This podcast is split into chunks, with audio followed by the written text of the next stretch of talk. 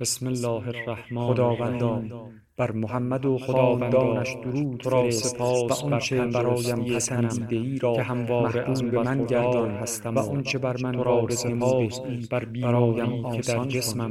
پدید آوردی.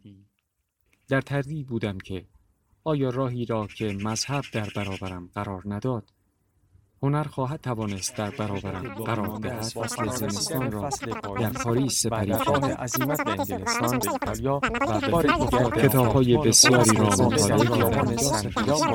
تصور نمی کنم ایزابل بر مفاده جزء شده در حال را به تغییری به خود نپذیرفتم به نظرم رسید این آنجا خیلی بسیاری بود. امواج نور با این خورشید حال. از میان بهره داشت که حاضر بودم بمیرم. ولی از آن چشم نپوشم تصویری همانند فولاد مزار چطور می‌توانم آوردم برای شما تشریح زیباترین که چه؟ زیبایی های عالم گشت.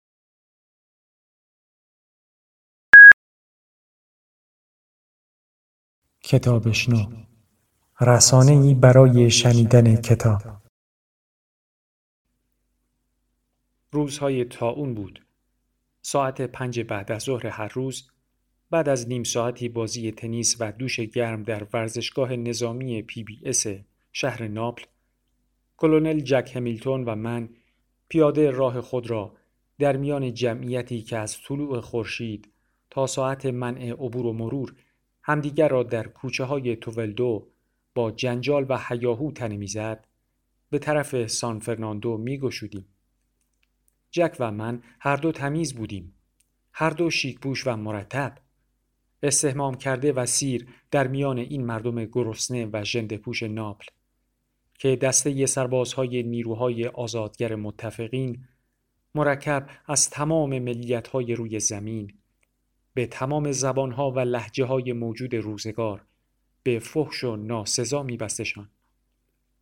در تمام اروپا افتخار اولین آزادی نصیب مردم بیچاره من شده بود تا بیایند بعد از سه سال گرسنگی تحمل بیماری های مصری و بمباران های وحشتبار با طیب خاطر و به خاطر عشق به میهن نقش با شکوه ملت مغلوب را ایفا کند.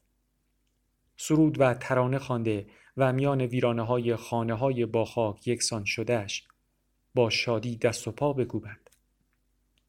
پرچم های بیگانی دشمن های دیروزش را به دست گرفته و بغل بغل گل بریزد به پای فاتحین خود. در تمام شهر ناپل اما و در میان این همه شادی و سرور و پایکوبی نمی‌شد حتی یک ناپلی را یافت که خود را مغلوب احساس کند. نمی‌دانم این احساس غریب در واقع فقدان این احساس چرا و چگونه در روح مردم زاده شده بود. در اینکه ایتالیا و در نتیجه ناپل جنگ را باخته بودند جای هیچ شک و تردید وجود نداشت. شاید هم که باختن یک جنگ از بردن آن مشکل تر است. شاید که هر کسی قادر است یک جنگ را ببرد. اما عده قلیلی قدرت باخت آن را دارد.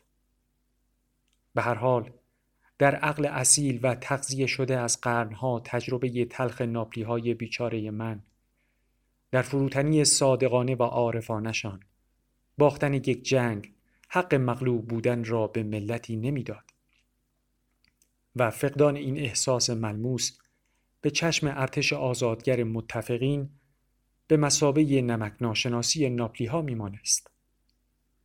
ولی می شود آیا ملتی را آزاد کرد و در این حال وادارش ساخت تا خود را مغلوب بیابد؟ یا مغلوب یا رها. سرزنش مردم ناپل در این امر که خود را نه آزاد شده میافت و نه مغلوب عادلانه نبود. شانه به شانه کلونل همیلتون راه می‌رفتم و در این حال خودم را در اونیفرم تنم سخت مسخره میافتم اونیفرم های سبز رنگ ستون آزادی ایتالیا. همان اونیفرم های خاکستری قدیمی انگلیسی بودند. واگذار شده از طرف فرماندهی بریتانیا به مارشال بادولیو این اونیفرم ها را شاید به این دلیل دوباره رنگ زده بودند تا لکه های خون و سوراخ های گلوله بر آنها را بپوشانند. اکنون به رنگ سبز تیره سوسماری اونیفرم های ما در واقع همون اونیفرم های کنده شده از تن سربازهای مرده در علمین و توبروک بودند. روی کت اونیفرم من جای سه سوراخ گلوله مسلسل سنگین دیده می‌شد. روی پیراهن و زیر شلواریم لکه های خون موجود بود. کفش هایم را نیز از پاهای جسد یک سرباز انگلیسی کنده بودند. بار اولی که آنها را پوشیدم چیزی در داخل کفش پایم را نیش زد. اول گمان بردم تک استخوانی است مانده از جسد پیشین اما یک میخ بود ای کاش یک تک استخوان می بود از جسد قبلی. چرا که برای کندن میخ چیزی قریب نیم ساعت دنبال میخ کش گشتم. روی هم رفته می شود گفت که این جنگ احمقانه بیخود برای ما به خوبی تمام شده بود. بهتر از این هم نمی‌شد امید داشت. غرور و تکبر پاک ما سربازهای مغلوب. حالا شده بود اینکه کنار فاتحین خود برای پیروزی جنگی که آن را قبلا باخته بودیم بجنگیم پس طبیعی بود که ما اونیفرم های سربازهای فاتحی را به تن کنیم که به دست خودمان کشته شده بودند. بالاخره وقتی موفق شدم میخ ته کفش را بیرون کشیده و دوباره بپوشمش گروهی که فرماندهیشان را میبایستی به عهده می‌گرفتم از مدتها پیش در حیات سربازخانه صف بسته بودند واقع در محله تورتا پشت مرجلینا. سربازخانه ما در اصل صومعی قدیمی بود. نیمه ویران به مرور زمان و یا بر اثر ها از سه طرف حیات آن مستحکم روی ستونهای لاغر ایوانی دور می‌زد. روی دیوار چهارمی به رنگ زرد قدیمی و پوشیده از خزه زیر سلیب های درشت و کنده شده روی پلاک های مرمر سیاه لیست اسامی مرده های وبا و تاون قرنهای گذشته دیده می‌شد. با این عبارت که در آرامش بیارامید. مثل تمام نظامی های مسن و علاقمند مراسم رسمی کلونل پالزه تصمیم گرفته بود شخصا مرا به سربازهای معرفی کند. مردی بود بلند قد لاغر با موهای یک دست سفید با لبخند کوچک نامحسوسی بر لب و بدون آنکه حرفی بر لب آورد دستم را فشرد و آه عمیقی کشید. به صف در وسط حیات سربازخانه سربازها خیره بودند به من. نوجوانهایی که با شجاعت تمام در آفریقا و سیسیل علیه متفقین جنگیده و به این خاطر توسط متفقین برای اولین هسته گروه های مقاومت آزادی انتخاب شده بودند. آنها نیز اونیفرم های کنده شده از تن سربازهای انگلیسی مرده در علمین و توبروک را بر تن داشتند.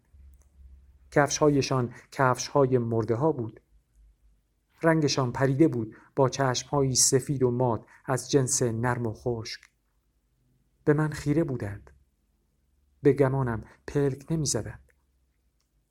با اشاره سر کنول پالزه سرجوخه گروه فریاد زد. خبر دار. شبیه نگاه گربه مرده. نگاه سربازها با غمگینی سنگینی رو به من چرخید. اعضای بدنشان سفت و خشک شد. دستهایشان که تفنگها را می فشردن سفید و خون باخته بودند و پوستشان خشکیده و آویزان از سر انگشت ها همچون دستکشی زیاد بزرگ برای یک دست. کلونل پالزه شروع کرد به سخنرانی. کاپیتان جدیدتان را معرفی می کنم به سخنرانی کلونل گوش داده و به این سربازهای ایتالیایی که اونیفرم جسد سربازهای انگلیسی را بر تن داشتند خیره می نگریستم. به این دستهای کمخون و این چهره های رنگ پریده و چشم های سفید. اینجا و آنجا روی سینه شکم و زانوهای اونیفرم هایشان لکه های سیاه خون به چشم می‌خورد. ناگهان برای یک لحظه به نظرم رسید که این سربازها نیز مرده بودند. بوی بد و نفسگیر مرده و چرم گندیده و گوشت مانده زیر آفتاب را می‌دادند. نگاهم را چرخاندم به طرف کلونل پالزه او نیز مرده بود صدایی که از لبهایش بیرون می‌زد بس مرتوب بود چسبناک سرد همچون صدای خرخر یک مرده وقتی که شکمش را فشار می دهی. بعد از صحبت کوتاه خود کلولل دستور استراحت را به گروهبان داد. استراحت بدهید و گروهبان داد زد. آزاد با حالتی شل و کوفته سربازها خود را سغل روی پای چپشان رها کردند. خیره بودند به من با نگاهی بس نرم آمده از دورها. کلونل پالزه گفت و اکنون کاپیتان شما با شما حرف می‌زند. لپایم را گشودم اما فقط صدای سرد خرخر مانندی از دهانم بیرون شد. واژه ها سنگین بودند. گنگ و یخزده ما داوطلب های آزادی هستیم سربازهای ایتالیای جدید. ما با آلمانی ها جنگیده و آنها را از خانه های خود تا آن سوی مرزهایمان بیرون می کنیم چشم تمام ایتالیا به ما دوخته شده است. ما باید پرچم افتاده در گلولای خود را دوباره به احتزاز درآوریم. ما باید نمونه بارزی از شرف و افتخار باشیم. ما باید حضور و حقانیت خود را در این ساعت سرفکندگی به اثبات برسانیم. ایتالیا به ما نیاز دارد نیاز به دلاوری ها و جانفشانی های ما. وقتی بازی سادم از گفتن کلونل پالزه ادامه داد. حالا باید یک نفر از شما گفته های کاپیتان را تکرار کند. می‌خواهم مطمئن شوم که درس خود را خوب فهمیده اید و با اشاره به سربازی گفت تو گفته های کاپیتان را تکرار کن. سرباز خیره شده به من. رنگ باخته بود. لبهای کمخون و باریک یک مرده را داشت. آرام با خرخر وحشتناکی در صدا گفت ما باید سرفکندگی ایتالیا را به اثبات برسانیم. کلونل پالزه نزدیک شد به من به زمزمه گفت که فهمیدند. و سپس بی صدا دور شد. روی اونیفرم زیر بغل چپش لکه سیاه خونی مشاهده می‌شد. که رفته رفته بزرگتر و وسیعتر می نمود. به این لکه سیاه خون که هر آن بزرگتر می‌شد مینگریستم و با نگاه کلونل پیر ایتالیایی را که اونیفرم یک سرباز مرده انگلیسی را به تن داشت دنبال می کردم که چگونه بی رقبت پودین های یک سرباز مرده انگلیسی را به هم میکوبید و واژه ایتالیا در دهانم همچون تک گوشت گندیده ای میمانست. کلالل همیلتون در حالی که بین جمعیت راه خود را به زحمت میگشود زیر لب میقرید. This bastard people این ملت حرام زاده اینطور نگو جک هر روز وقتی می رسیدیم به بلندی آگوستو و محل انشعاب راه سانتا بریجیدا که حجوم جمعیت در آن کمتر بود کمی ایستاده و نفس تازه می کردیم. جک اونیفرم نامرتب و چین خورده خود از حجوم مردم را دست می کشید و می گفت This was start people. Don't say that, Jack. اینطور نگو. Why not? This bastard dirty people. چرا که نه این ملت کثیف حرامزاده اوه جک پس من نیز یک حرامزاده ام. من نیز یک ایتالیایی کثیفم ولی مغرورم از ایتالیایی کثیف بودنم تقصیر ما نیست که در آمریکا زاده نشدیم. حتی اگر در آمریکا هم زاده می شدیم باز مطمئنم که یک باستار درتی پیپل باقی می ماندیم Don't you think so, Jack? تو اینطور فکر نمی کنی؟ جک می گفت Don't worry مالارپه بی خیال. Life is wonderful. زندگی عالی است. آری جک زندگی یک چیز عالی است. می‌دانم. ولی تو اینطور نگو. Don't say that.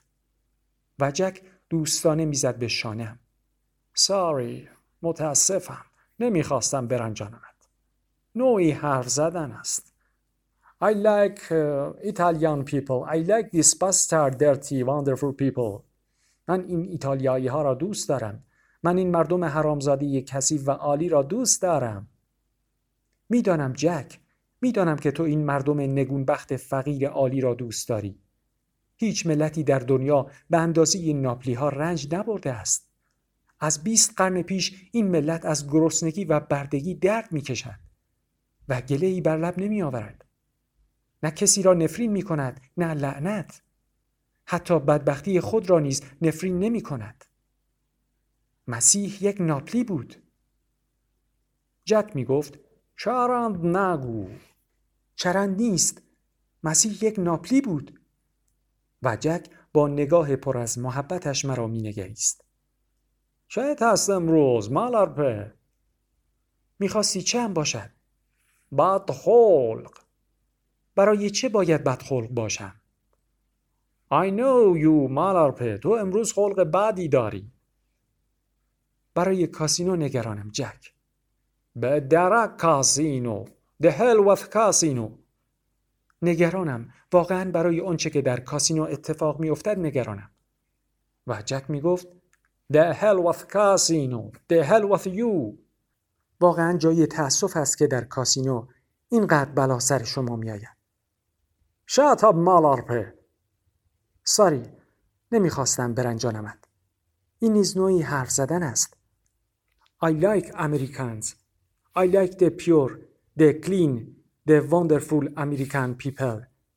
من آمریکایی ها را دوست دارم. من این آمریکایی های اصیل و پاک و عالی را دوست دارم. می‌دانم می‌دانم که تو آمریکایی ها را دوست داری. But take it easy. بی خیال مالارپه زندگی زیباست. Life is wonderful. به درک کاسینو جک. به درک کاسینو جک. Oh yes به درک ناپل مالارپه The hell with Naples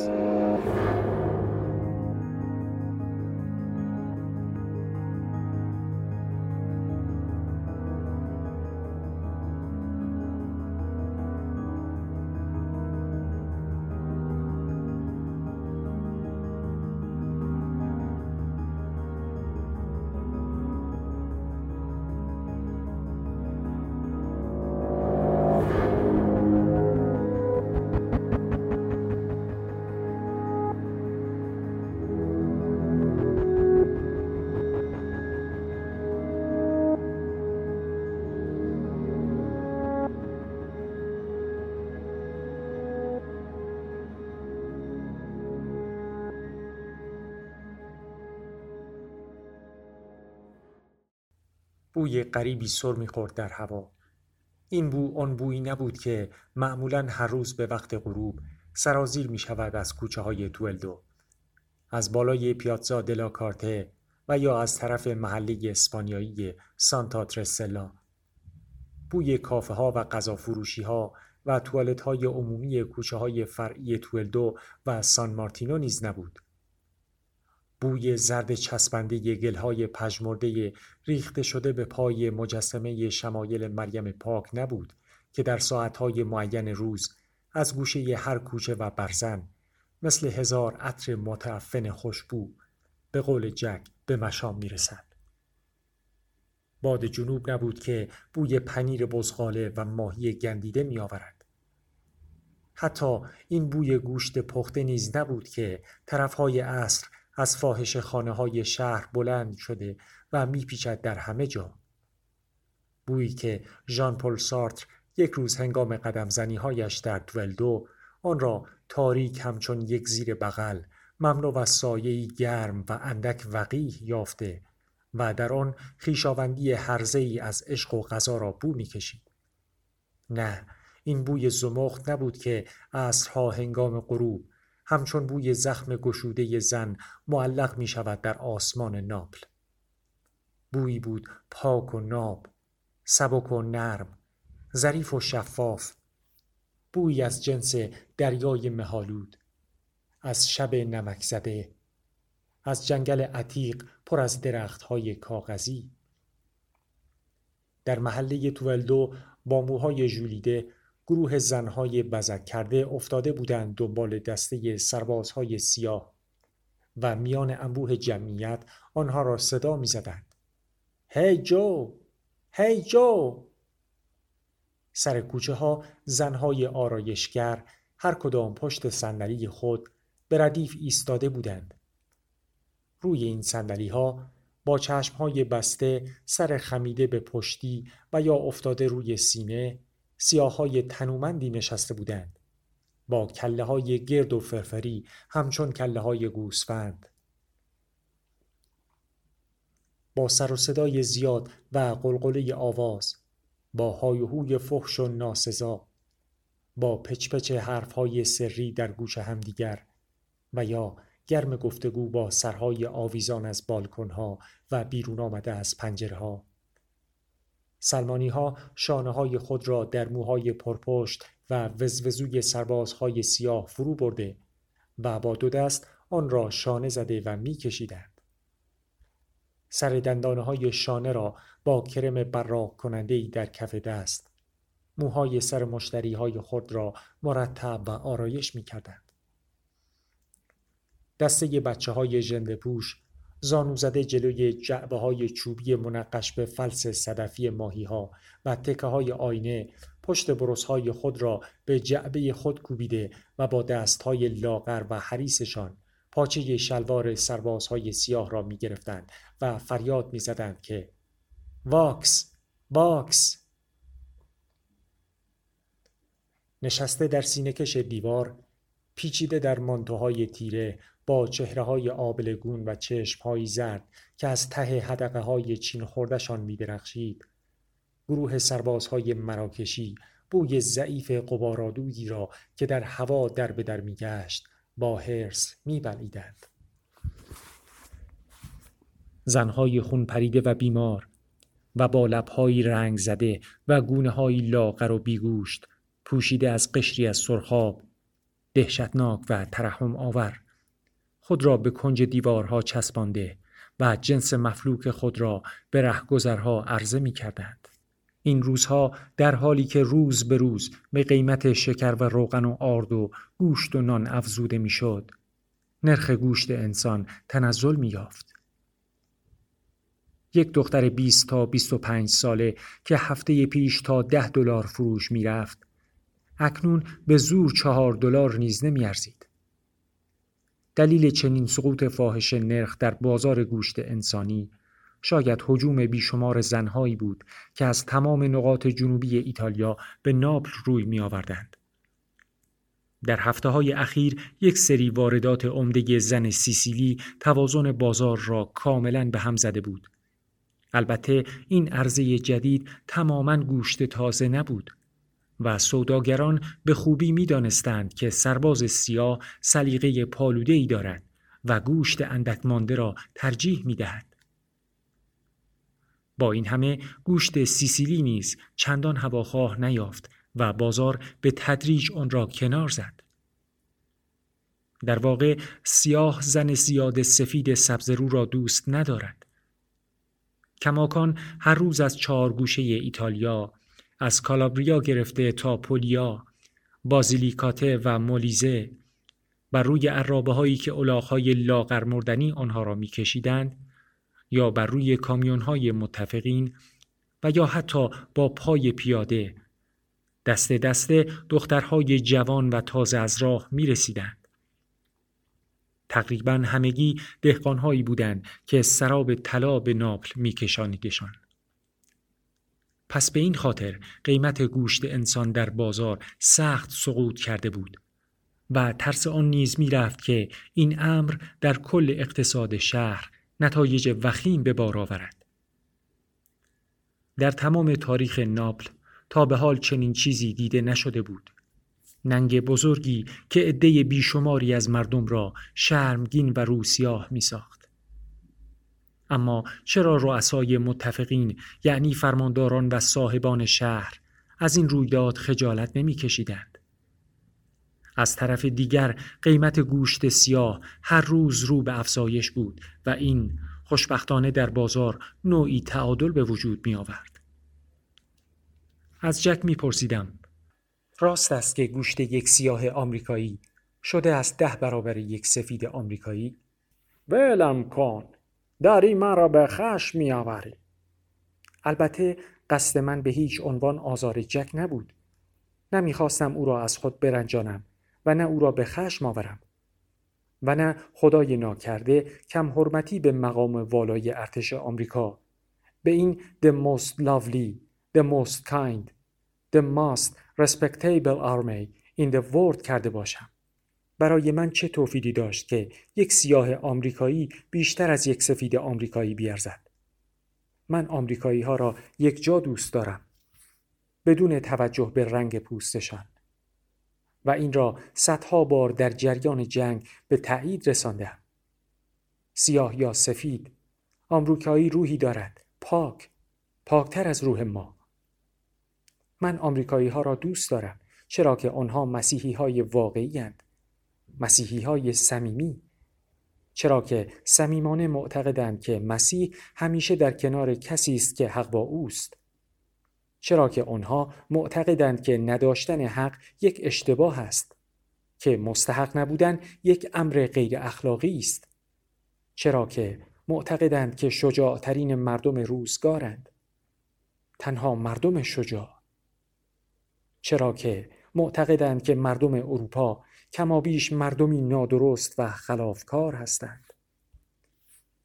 چرا که معتقدند که یک ملت مغلوب یک ملت مجرم است که شکست یک سرزنش اخلاقی است یک واکنش عادلانه خداوندی.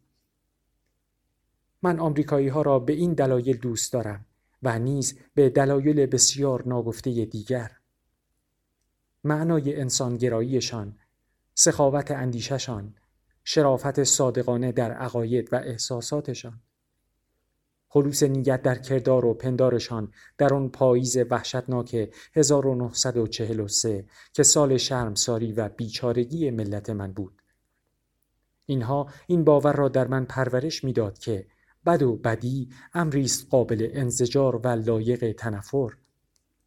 و تنها خوبی و معصومیت این ملت فوق العاده که از آن سوی دریای آتلانتیک آمده بود تا بد را از اروپا براند و خوب را جایگزین آن سازد می توانست تمام گناه های مردم ما را باز بخرد.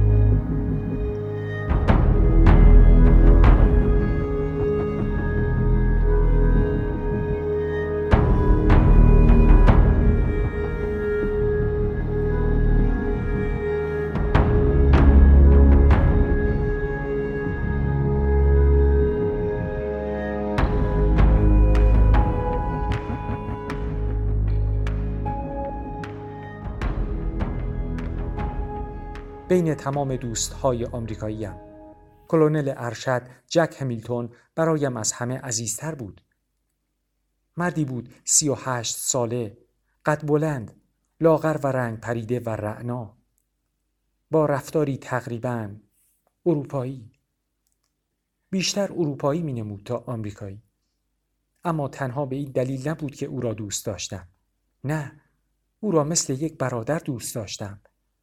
و به این خاطر که می‌شد او را از ورای صمیمیت و طبیعیت آمریکاییش شناخت. جک متولد کارولینای جنوبی بود.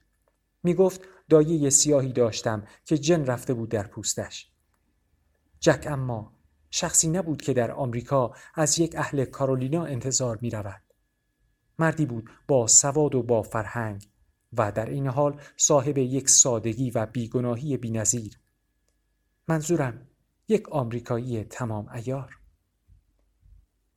یکی از این مردهای ناب قابل احترام که توانستم در زندگیم بشناسمش. یک جنتلمن مسیحی واقعی.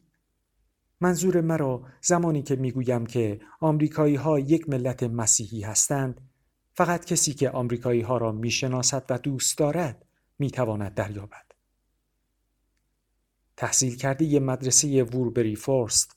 و دانشگاه ویرجینیا جک عاشق زبان لاتین بود. هوادار بیبر و برگرد فلسفه یونان و ورزش بود. خود را با همان اعتماد کامل به دست هوراس و ویژیل و سیمونی و گزنفون می سپرد که به دست ماساژگران ورزشگاه دانشگاهی جزو تیم المپیک آمریکایی سال 1928 در آمستردام به افتخارات ورزشیش بیشتر عشق می‌ورزید تا به عناوین دانشگاهیش. بعد از 1929 چند سالی را به حساب یونایتد پرس در پاریس گذرانده بود و به زبان فرانسه تقریبا کامل خود مینازید. می گفت فرانسه را با کلاسیک های فرانسوی آموختم. استادان زبان من لافونتن و مادام بونه بودند. سرایدار خانم در کوچه وژیرار. به نظرت من مثل حیوانهای لافونتن حرف نمی‌زنم؟ از او یاد گرفتم که یک سگ قادر است به یک اسخف بنگرد. برای یاد گرفتن اینجور چیزهاست که به اروپا آمده ای؟ در آمریکا نیز یک سگ می تواند به یک اسخف بنگرد جک. آه نه نه در آمریکا فقط اسقف ها قادرند به یک سگ بنگرند.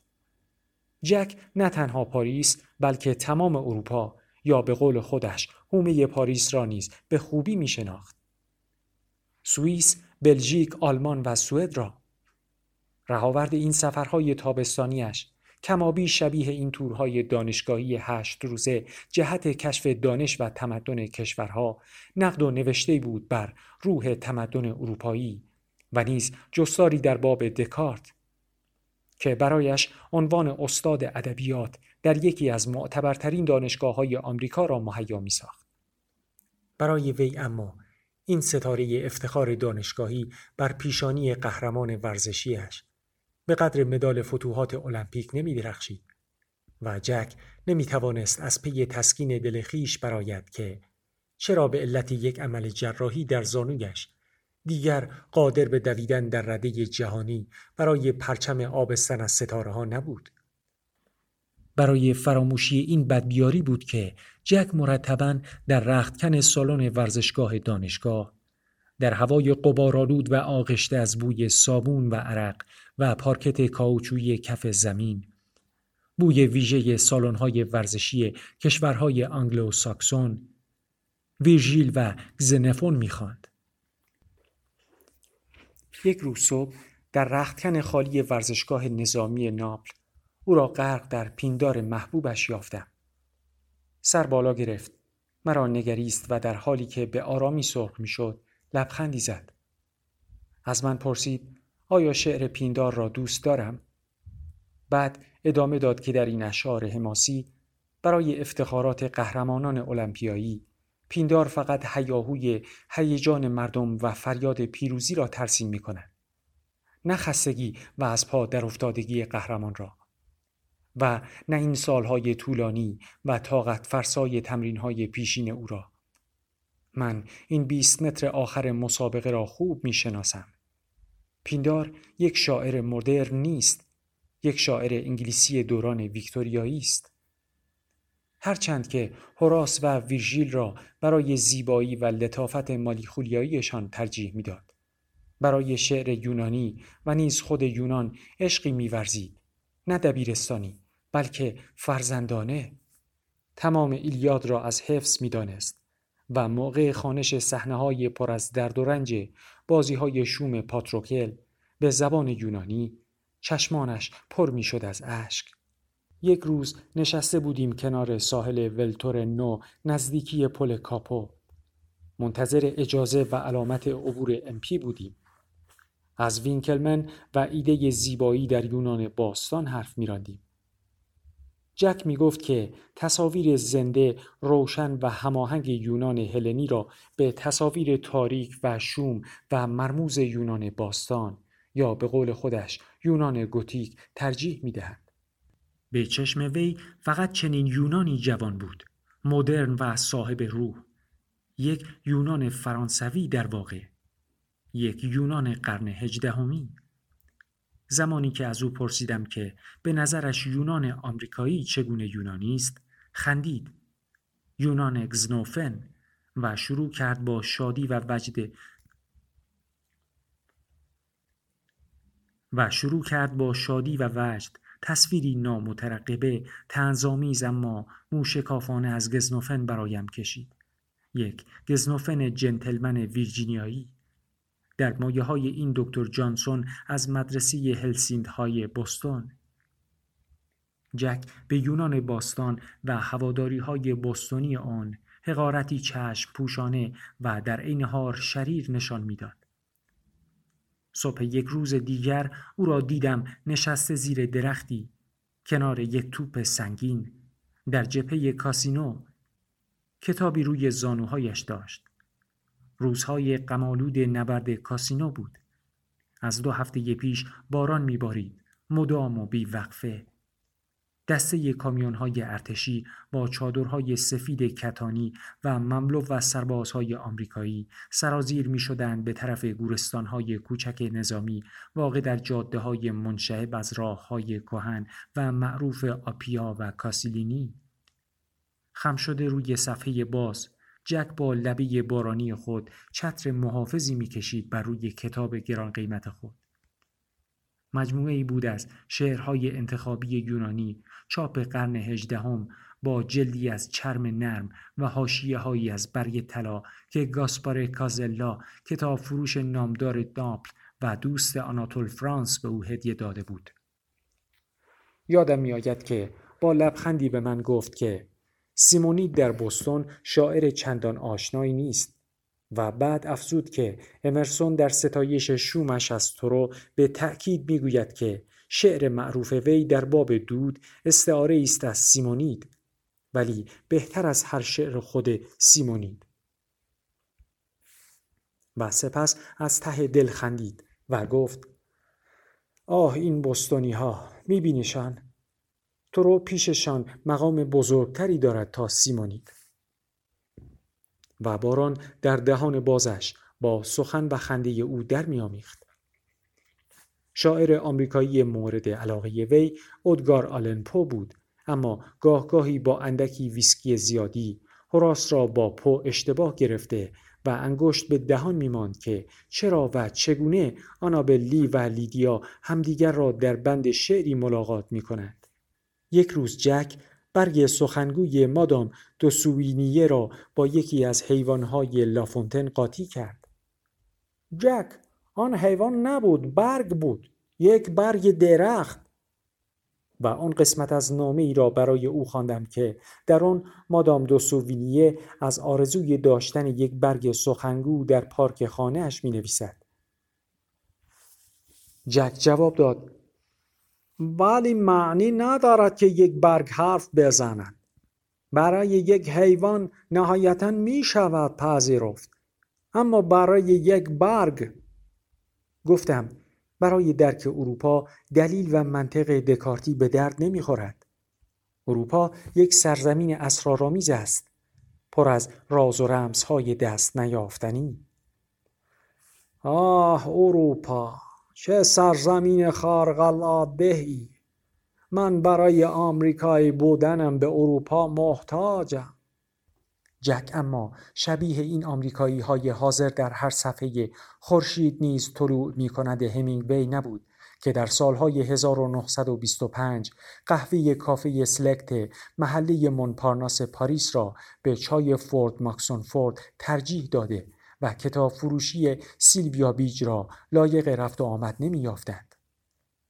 به قول سنکلر لوئیس زمانی که از قهرمانهای النور گرین یاد می کند جک نه شباهتی به این پناهنده های روشنفکر ساحل چپ داشت و نه شباهتی به تی اس الیوت به ازرا پاوند یا به ایزادور را دانکن این مگس های درخشان افتاده در تار سیاه فرهنگ کهن و غیر اخلاقی اروپا جک حتی جزو این گروه های جوان های بیبند و بار آمده از آن سوی دریا نبود که در سالهای 1925 در پاریس به دور مجله آمریکایی ترانزیشن گرد آمده بودند.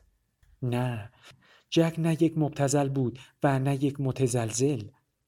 او فقط یک آمریکایی عاشق اروپا بود. عشق وی برای اروپا پر از تحسین و احترام بود اما علا رقم تمام آگاهی ها و آشنایش از عیب و فضیلت های ما و مثل تمام آمریکایی ها جک به اروپا با دیدی زیر دستانه می نگریست.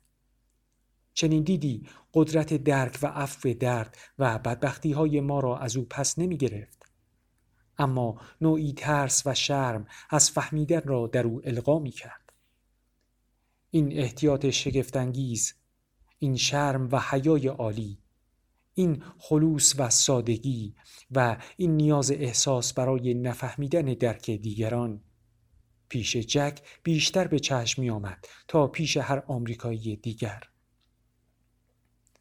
هر بار که در کوی از ناپل بر جاده کاسینو یا در دهکده پیرامون کاپو و کازرتا شاهد صحنه ای از نومیدی و بدبختی مادی و اخلاقی ما می‌شد نگونبختی و سرشکستگی نه تنها ناپل و ایتالیا بلکه تمام اروپا گونههایش از شرم و حیا سرخ می شدند. برای همین سرخ شدن گونه هایش بود که من او را مثل برادری دوست داشتم. برای همین آزرم شگفتانگیز عمیق و حقیقی آمریکایی او بود که من او را به تمام جیارهای ژنرال کلارک و به تمام زن و مرد و بچه های آمریکایی ترجیح می دادم. آه آمریکا آمریکا ای افق درخشان و دور از دسترس ای کرانه دست نایافتنی ای سرزمین خوشبخت و ممنوع برای سرپوش گذاشتن روی این شرم و خجالت طبیعیش بود که جک گاه گاهی با گونه های سرخ شدهش می گفت که This bastard dirty people این ملت کثیف حرامزاده و در مقابل این شرم و آزرم او بود که من نیز هر از گاهی سخنهای تلخ و کنایه آمیز بر زبان می آوردم. حرفهای پر از نیت بد و نیشخنده های پر از درد که بلافاصله فرو می خوردمشان و ندامتشان را تمام شب به همراه داشتم. شاید جک ترجیح می‌داد که من اشک بریزم. برای او اشک من شاید طبیعی تر می نمود تا خنده های تلخ و کنایه آمیزم. من نیز اما چیزی داشتم که باید از او پنهان می داشتم ما نیز در اروپای مفلوک خود از شرم و حیای خود می ترسیدیم برای همه این سخنها این تقصیر من نبود که هر روز نرخ سیاه بالاتر می رفت.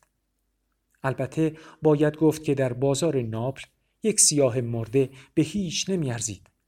بهایش حتی کمتر از یک سفید مرده بود. کمتر از یک ایتالیایی زنده. چیزی معادل 20 بچه ناپلی مرده از گرسنگی را داشت. این قیمت بسیار اندک یک سیاه مرده در واقع تعجب انگیز به نظر می رسید.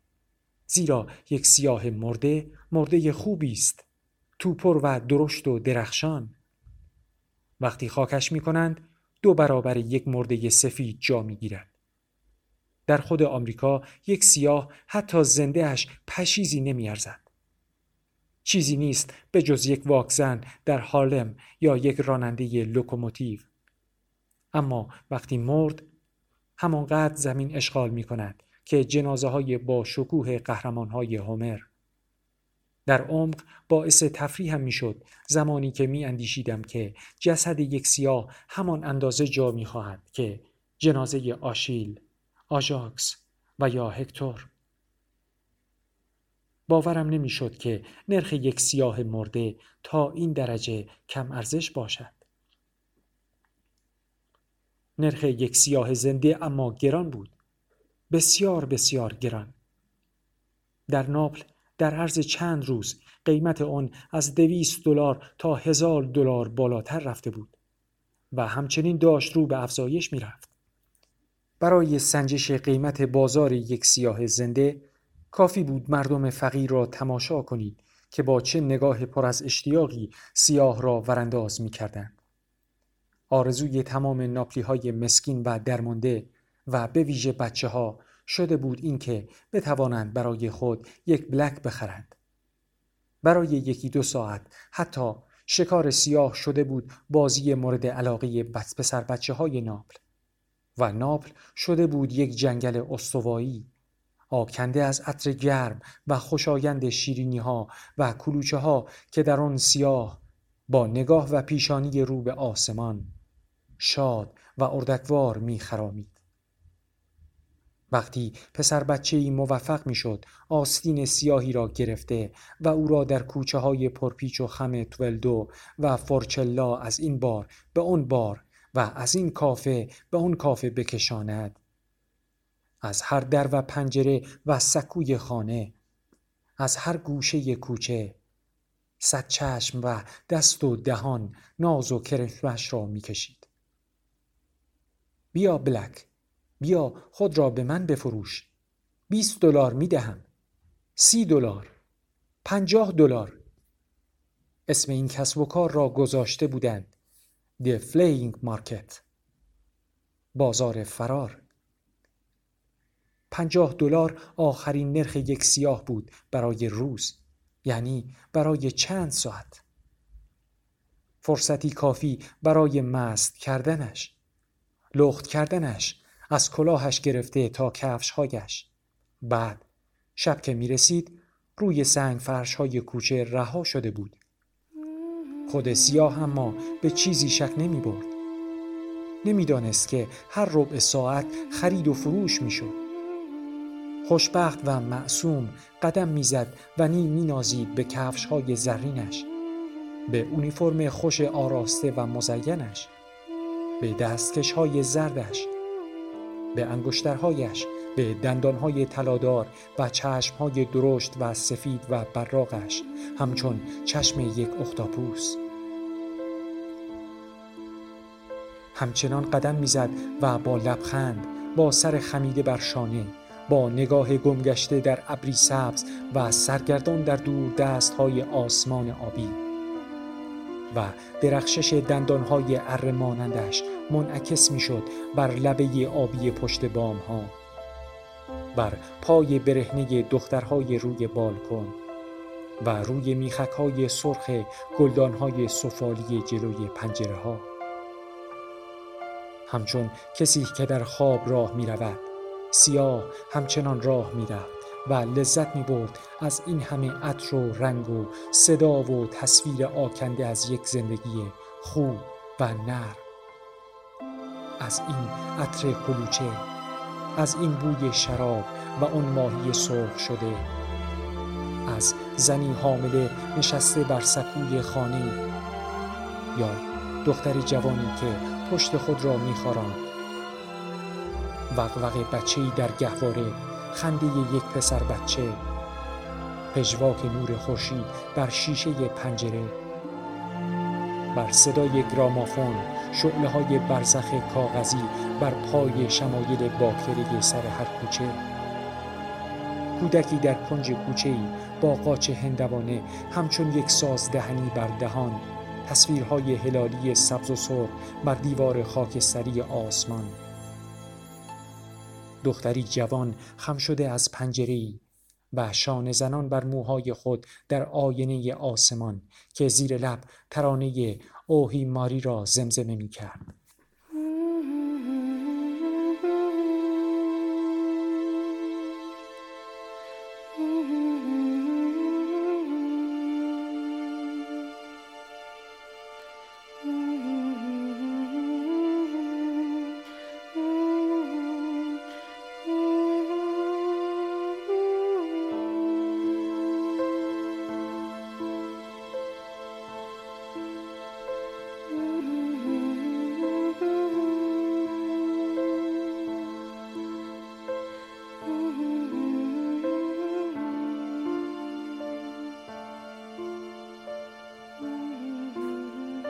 سیاه نمی‌دید که این بچه ای که دستش را گرفته و مچش را نوازش می کند با نگاه مملو از ملاطفت براندازش کرده و با او به مهربانی سخن می‌گوید. هر لحظه عوض می شود وقتی بچه ای بلک خود را به دیگری می فروخت دست سیاه خود را می گذاشت در دست خریدار و بی سر و صدا گم می شد در میان جمعیت. در این بازار فرار قیمت یک سیاه بستگی داشت به دست و دلبازی او به غرور و تکبر و دلگی و حالت خنده او به چگونه سیگار آتش زدن و چگونه به یک زن نگریستن او هر آن صد چشم رفتار او را زیر نظر می گرفت. حساب پول داخل جیبش را تخمین زده و انگشتهای سیاه و صورتی با ناخونهای رنگ پریده وی را می پاییدند. بچه های خبره این کار بودند. بچه ده ساله ای به اسم پاسکوال مله از خرید و فروش سیاه در بازار فرار در عرض کمتر از دو ماه صاحب شش هزار دلار شده و حوالی پیاتزا اولیویا برای خود خانه ای خریده بود. در حالی که در این بار به آن بار از این کافه به آن کافه از این فاحش خانه به آن فاحش خانه کشیده می‌شد در حالی که میخندید می‌خورد و مینوشید و بازوی یک دختر جوان را نوازش می‌کرد سیاه هیچ شک نمی برد که به یک جنس بازار تبدیل شده است. هیچ به ذهنش خطور نمی کرد که دارد همچون بردهی خرید و فروش می شود. برای سربازهای اینقدر مهربان، اینقدر سیاه، اینقدر so black, so kind, so respectable ارتش آمریکا منصفانه نبود که جنگ را ببرند. فاتحانه در ناپل پیاده شوند و آن وقت همچون برده های ناچیزی خرید و فروش شوند در ناپل اما این رسمی است هزار ساله هزار سال است که سر هر فاتحی چه ایتالیایی و چه خارجی از نورمان ها گرفته تا آنجوها و آراگون ها و شارل هشتم فرانسه.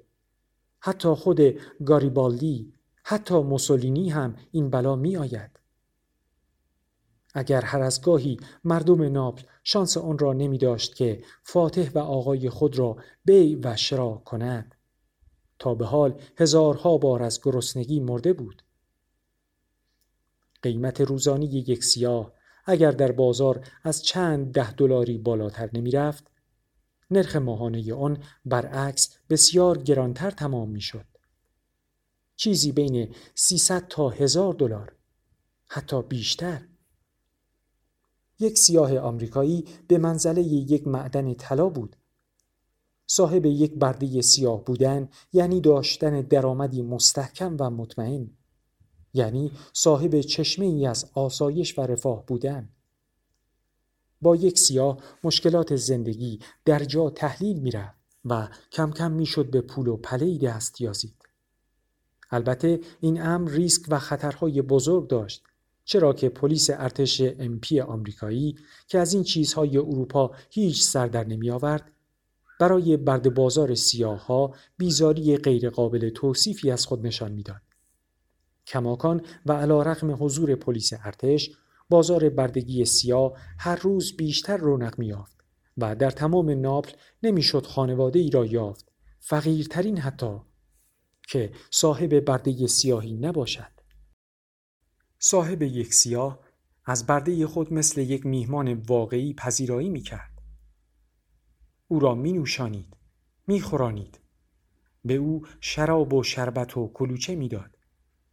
گرامافون قدیمی و تخت خواب تمیز و بزرگش را که افتخار هر ناپیست در اختیار او میگذاشت و سیاه هر شب همراه شکر و سیگار و ژامبون و نان و آرد سفید و جوراب و پیراهن و کفش و اونیفرم و پتو و پالتو و کوهی از شکلات به خانه باز میگشت. بلک عاشق این زندگی در میان فامیل بود. این محیط گرم و خوب و مهربانانه این لبخند زن و بچه ها میز غذا زیر نور چراغ شراب و پیتزا و شیرینی های روغنی چند روز بعدتر سیاه خورسند و خوشبخت با یکی از دخترهای خانواده فقیر و صمیمی ناپلی خود نامزد می‌شد و هر شب برای نامزدش بغلی از قوطی های گوشت و ساک های شکر و آرد و کارتون های سیگار و هر چیز دیگری را که می توانست از انبارها و فروشگاه های ارتش کش برود هدیه می آورد. روز فردای آن شب پدر و برادرهای نامزدش می بردند جنس ها را در بازار سیاه دوباره می فروختند. در جنگل ناپل برده سفید نیز خرید و فروش می شد اما چون که سفید همیشه با بغل پر نمی آمد پس چندان قیمتی هم نداشت. کماکان یک PX سفید همان قدر می ارزید که یک درایور سیاه. گرانترینشان همین درایورها بودند. نرخ یک راننده سیاه می توانست تا دو هزار دلار بالا برود. راننده هایی بودند که برای نامزدهایشان کامیون کامیون آرد و شکر و تایر ماشین و بشکه های بنزین می آوردند. روزی راننده سیاهی برای نامزدش کنچتا اسپوزیتو ساکن کوچه تورتا واقع در انتهای محلی ریویرا دیکیانا یک تانک جنگی هدیه آورد. یک شرمن واقعی در عرض دو ساعت لخت و برهنه و تکه تکه شده عرابه جنگی افتاده بود گوشه یک حیات پنهان پشت یک خانه. باز دو ساعت بعدتر کاملا غیب شده و جز شیاری از روغن بر روی سنگ فرش چیزی از آن باقی نبود. یک شب در بندر ناپل یک لایبرتی شیپ آمریکایی همراه ده کشتی دیگر رسید و لنگر انداخت. چند ساعت بعدتر خبری از آن نبود. نه تنها بار بلکه کل کشتی ناپدید شده و هیچ وقت هیچ اثری از آن به دست نیامد. سرتاسر سر ناپل از محله کاپودیمونته گرفته تا پوزیلیپو به شلیک خنده منفجر شد. شبها می‌شد هوریان و زیبایان و دیانان و تمام خدایان المپ را دید که سر کشیده از لای ابرها. آن روبرو بالای کوه آتشفشان وزوو ناپل را تماشا می‌کردند و از خنده روده بر شده بودند و برق دندانهای سفید ونوس آسمان را میلرزانید. جک نرخ یک لیبرتی شیپ در بازار سیاه چقدر است؟ جک سرخ می‌شد. آه چندان گران نیست. ای ابله لعنتی You damned fool. خوب کاری کردید قراول گذاشتید برای زره پوش هایتان مواظب نباشید کل ناوگانتان را هم می دوزند. The hell with you مرد شور ببردد مالارپه. اصرها وقتی که می رسیدیم به ته کوچه توبلدو نزدیکی های کافه معروف کافلیش که فرانسوی ها مصادرهش کرده و در آن مستقر شده بودند قدمهایمان را آهسته برمی داشتیم تا صدای سربازهای ژنرال جوئن را که به فرانسه حرف می‌زدند بشنویم. جک و من هر دو عاشق زبان فرانسه بودیم و دوست داشتیم آن را از زبان فرانسوی ها بشنویم. فردای پیاده شدن متفقین در سالرنو زمانی که من به عنوان رابط گروه آزادی ایتالیا و ستاد کل فرماندهی پی بی اس آمریکایی معرفی شده بودم به کلونل ارشد جک همیلتون. او بلافاصله از من پرسیده بود که آیا فرانسه می‌دانم یا نه؟ و من جواب داده بودم که بلی کلونل. جک از شادی و شعف سرخ شده و به فرانسه گفته بود می‌دانید فرانسه صحبت کردن خوب است. فرانسه زبان قابل احترامی است. برای سلامتی خوب است.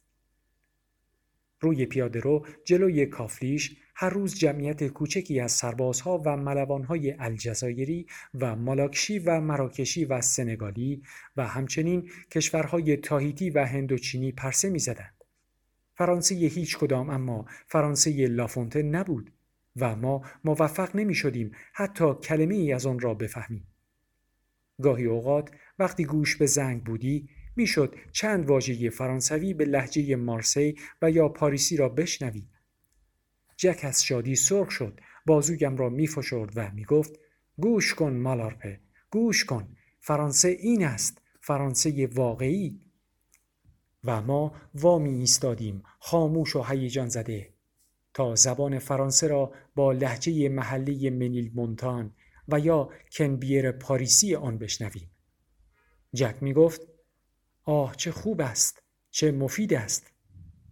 هر از گاهی بعد از مدتی تردید و دودلی از در کافه گذشته پا میگذاشتیم به درون. با کلی خجالت و شرم جک به گروهبان فرانسوی که کافه را اداره می کرد نزدیک می شد و با چهره ای سرخ همچون لبو از او می پرسید که آیا بر حسب اتفاق کسی سطفان لیوته را این دور برها دیده است؟ و پاسخ می شنید که نه کلونل چند روزی است که او را ندیده ایم. متاسفانه جک می گفت ممنون به امید دیدار دوست من و اینها را به زبان فرانسه می گفت و سرخ از شادی و شعف ما از کافه خارج می شدیم. جک رو به من می کرد و می گفت آه چقدر خوب است شنیدن زبان فرانسه. پندینو دی سانتا باربارا پله است دراز و زیبا بین محله سدیل دی پورتو و سومعی سانتاکیارا گاهگاهی جک و من همراه سروان جیمی ورن از اهالی کلیولند واقع در ایالت اوهایو از این پله ها بالا می رفتیم تا تارالی داغ و تازه از تنور بیرون آمده بخوریم. پندینو نه از آن جهت که کوچه است بسیار باریک واقع بین دو ردیف دیوار بلند پوشیده از خزه و خانه های قدیمی و کثیف و نه به این دلیل که تاریکی مطلقی حتی در روزهای آفتابی بر آن فرماست بلکه به جهت مردم عجیب خود بس شوم و محزون به نظر می آید.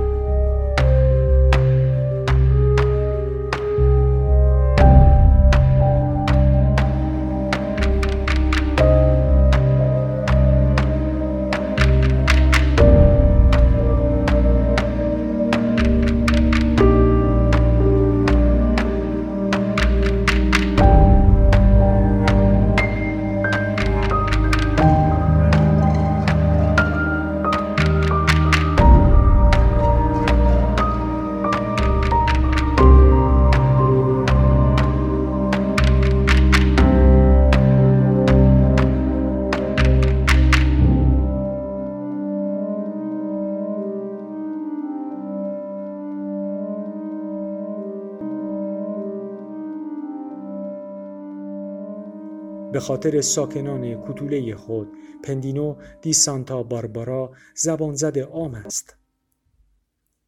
زنهای این محله چنان کوتاه قدند که به زور به زانوی یک مرد عادی می‌رسند. زشت و چروکیده جزو دلهور آورترین کتوله های دنیا به شمار می روند. در اسپانیا آدم های کوتاه قدی وجود دارند فوق العاده زیبا با چهره و اندامی متناسب. در انگلستان من آدمک هایی را دیدم که به واقع خوشگل بودند سرخ و بلوند مثل ونوس های مینیاتوری. کتوله های زن پندینو اما دهشت انگیزند ترس آور و تماما حتی جوانهایشان نیز. چهره زنهای پیر را دارند چهره های پلاسیده با پیشانی ناهموار با موهای کمپشت و رنگ پریده. در این کوچه محزون و کثیف میان این زن کتوله های وحشتناک چیزی که بیشتر از همه به چشم می‌خورد زیبایی چشمگیر مرد هاست. همگی قد بلند با چشم و موی سیاه با رفتار و هنجارهایی بس نجیب و خوشایند با صدای روشن و خوش آهنگ در تمام سراشی به سانتا باربارا نمی شود یک مرد کوتوله یافت برخی می‌گویند که مردهای کوتوله در گهواره می میرند. برخی دیگر معتقدند که کوتوله بودن ارث ویژه زنهای آنجاست.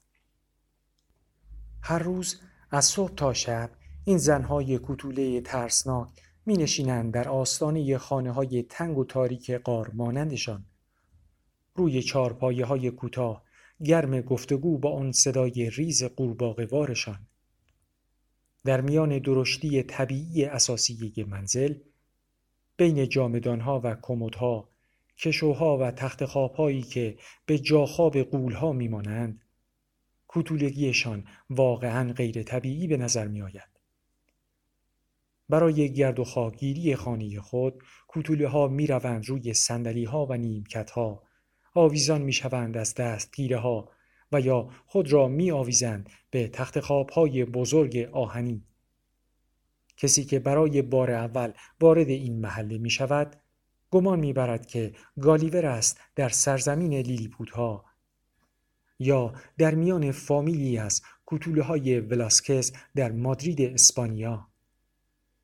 پیشانی این کتوله های ترسناک مثل پیرزنهای تابلوهای گویا هولناک است.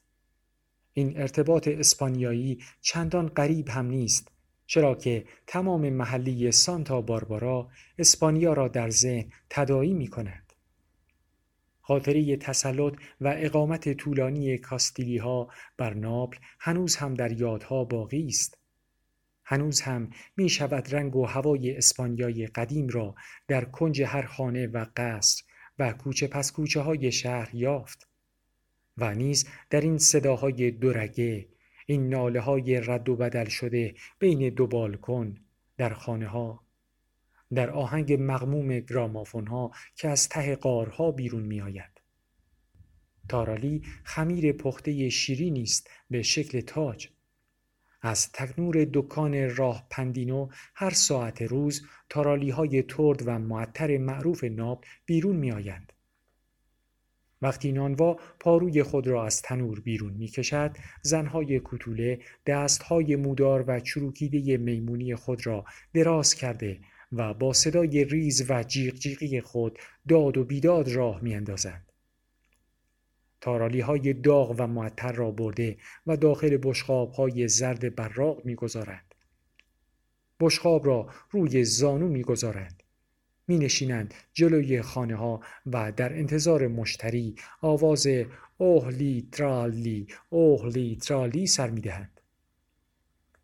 آی تارالی آی تارالی آی تارالی ترد و خوشمزه. بوی تارالی داغ میپیچد در تمام راه سراشیب سانتا باربارا. زنهای کوتوله جیغ جیغ وار با هم گپ زده و میخندند. گاهگاهی یکی از آنها را می‌بینید. جوانترینشان را شاید که سرک کشیده از لای پنجره بلند آوازی سر می‌دهد. به انکبوت بزرگی میماند که کله کرکدار خود را از چاک دیوار بیرون آورده است. با تکیه بر عصا یا چوب زیر بغل کوتوله های کچل و بیدندان مدام در رفت و آمدند. مدام لیز می‌خورند میافتند بلند می‌شوند زانوی خود را بالا میآورند و یا چهار دست و پا همچون حیوله های کوچک تابلوهای بروگل و بوش از پله های کثیف بالا و پایین می روند. یک روز جک و من یکی از آنها را دیدیم که سگ بیماری را در بغل داشت. روی زانو و میان دستهای ریزش سگ مثل یک حیولای عظیم الجثه می نمود. یکی از همراهانش از راه رسید دو نفری سر و پای سگ را گرفته و تو گویی دایناسور مریضی را حیوان را به داخل خانه می بردند. صداهایی که از ته خانه ها و مغازه ها به گوش می رسند بس دلخراش و آزار دهندند. گریه کریه بچه های ریز و چروکیده همچون عروسک های پیر. به صدای گربه‌ای در حال احتزاز میماند. اگر داخل یکی از این خانه ها بشوید این بچه های سوسک مانند را خواهید دید. افتاده بر کف زمین اتاق متعفن و تاریک. چهار دست و پا با سری بزرگ. باید مراقب بود که زیر پا له نشود. قالب اوقات سر راهمان یکی از این کوتوله ها را می دیدیم. پاچه شلوار یک سرباز قول پیکر آمریکایی را گرفته او را به درون قار خود می کشید. سرباز یا سیاه بود و یا سفید. با نگاهی نرم و مهربان و شکر خدا سفیدها همیشه مست بودند. از مشاهده این مردهای درشت با این حیوانهای کوچک داخل قارها بر خود می لرزیدم. رو به جیمی می گفتم که خوشم می آید کتوله های ما را به سربازهای زیبای شما ببینم. تو چی جیمی؟ خوشت نمی آید؟ معذب و عصبانی جیمی آدامس خود را جویده و می گفت دوستان عزیز برای مطالعه همه قسمت های این کتاب لطفا نسخه کامل کتاب را از اپلیکیشن تاخچه خریداری کرده و یا نسخه کاغذی را خریداری نمایید. با سپاس کتابشنو